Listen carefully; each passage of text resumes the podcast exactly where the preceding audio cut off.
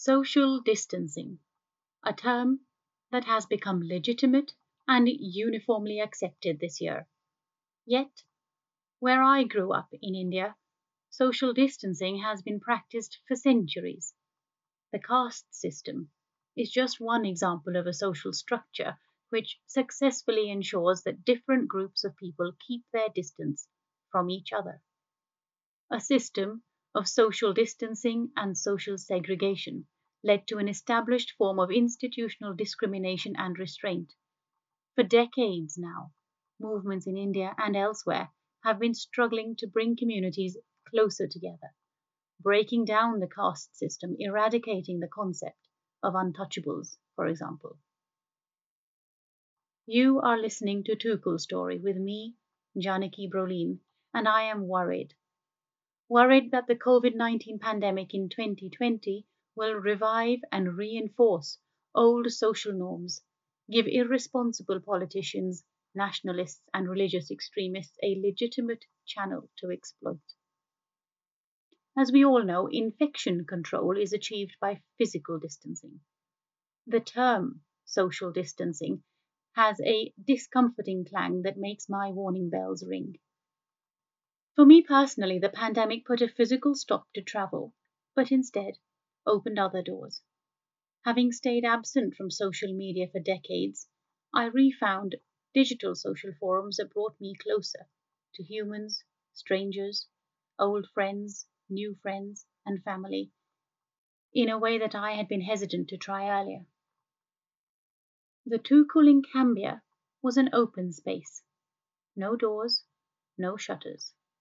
And as I sit here now, in the tukul of my mind, I allow myself to open up, open up to ideas, interactions, old friends, new friends. So as borders, cafes, and concert halls shut down again, let us not forget to keep our minds open. In a subtle defiance of social distancing, Tukul Story has ambitions to bring together voices from India, Sweden, and Sierra Leone. So, to today's episode of Tukul Story, I am delighted to welcome Ishmael Karbo with his personal story from Sierra Leone. A warm welcome to Ishmael.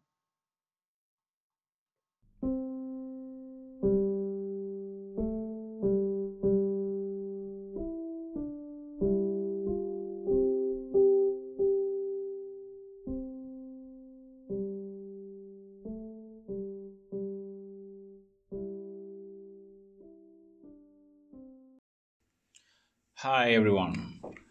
I made a notice on my Facebook and Instagram platforms that I would be recording a podcast series in collaboration with Dr. Yanaki Brolin, where I hope to share with you some exciting information about Sierra Leone and my work on tourism development in a nation with a great tourism potential.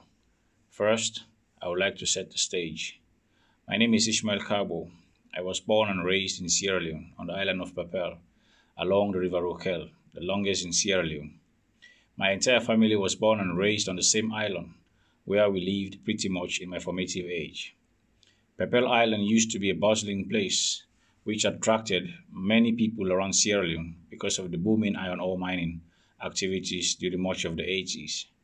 Growing up as a kid with high academic ambition, I moved from the island to settle with my late dad in the airport town of Lungi, where he had been a teacher in one of the high schools. On completion of my high school examination, I moved further to live with, with my mom in Freetown, the capital city of Sierra Leone. By the time I had settled in the city, the civil war which had plagued the provincial towns for years had escalated. With the rebels determined to capture Freetown, the security situation was rapidly exploding. But it was not until January 6, 1999, when Armed Forces Revolutionary Council and the Revolutionary United Front, led by the notorious warlord Foday Sankoh, invaded Freetown. This was one of the last battles of the Sierra Leone Civil War. The bloody civil war that had left thousands dead had finally reached Freetown. As a National Youth Vice Chairman for the Sierra Leone Red Cross Society, by then, I had undergone first aid training, which prepared me for action during the war in Freetown. With the rebels and part of the National Army in a very strange, destructive mission, the battle for the soul of Freetown reached an epic proportion. It was nasty, brutal. Regional peacekeeping forces, especially made up of Nigerian troops, who had been brought in to repel the rebels, had launched aggressive counter operations meant to hold back the advancing forces.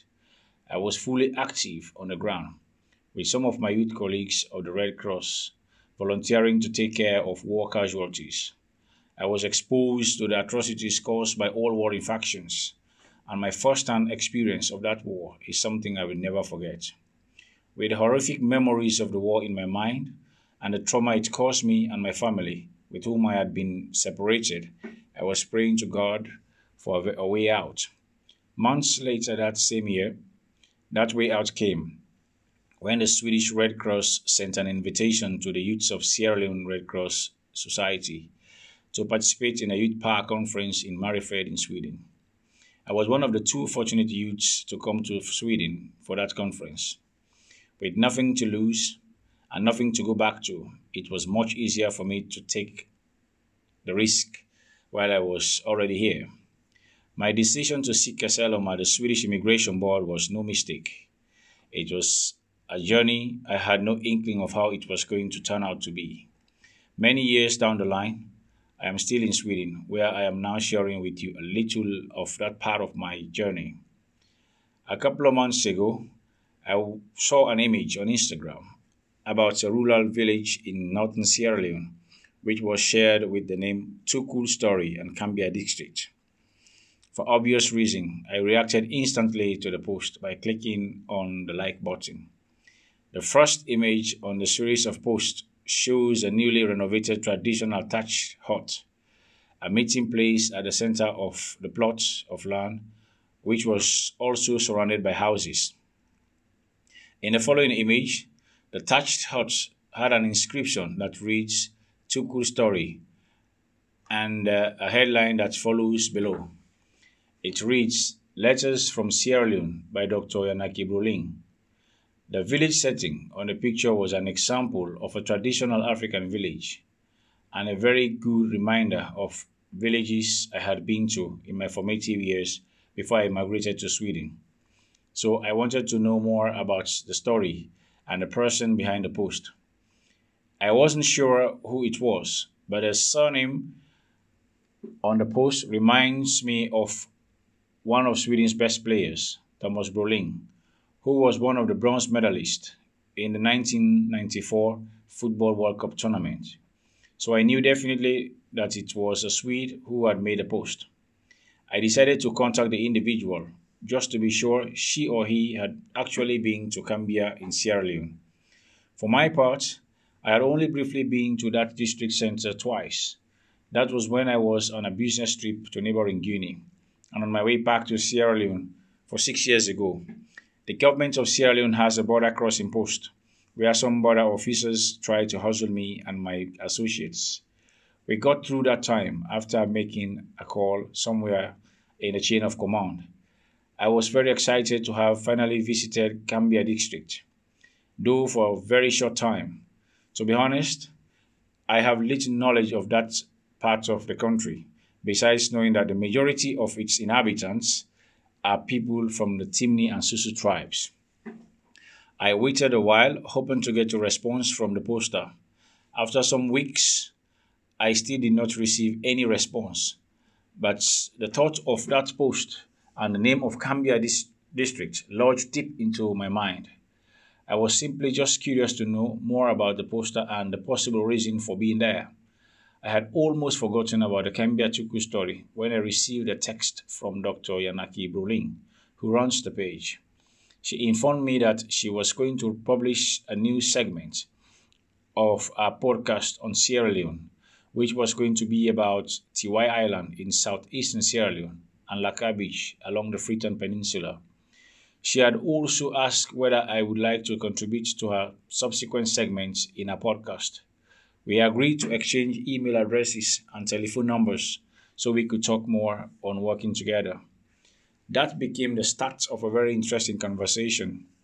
Dr. Yanaki Brolin had volunteered to work with her husband, Dr. Per Brolin, for a British organization operating in Kambia district.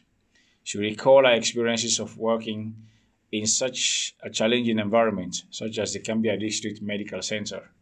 She also talked about the resilience of the patients who endure the toughest imaginable situations, but yet will rise up to live the other day. Her account of the people of Sierra Leone is nothing strange from what I know and from what many visitors have said of the people of Sierra Leone. Sierra Leoneans are very friendly and inviting, and they would welcome strangers as if they were theirs. I felt a strong passion for her career choice I was, as I was inspired by the work she did there.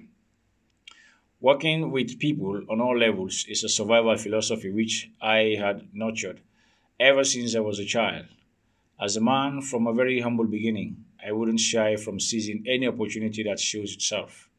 Besides, I run my social media platforms with exclusive content from Sierra Leone. Partnership is obviously something I would always like to have. Together with Dr. Yanaki, we will be sharing stories about my projects called The Art of Sierra Leone. Hang on as we roll. You are in for a thrilling journey. In my next segment, I will be talking about how it all started.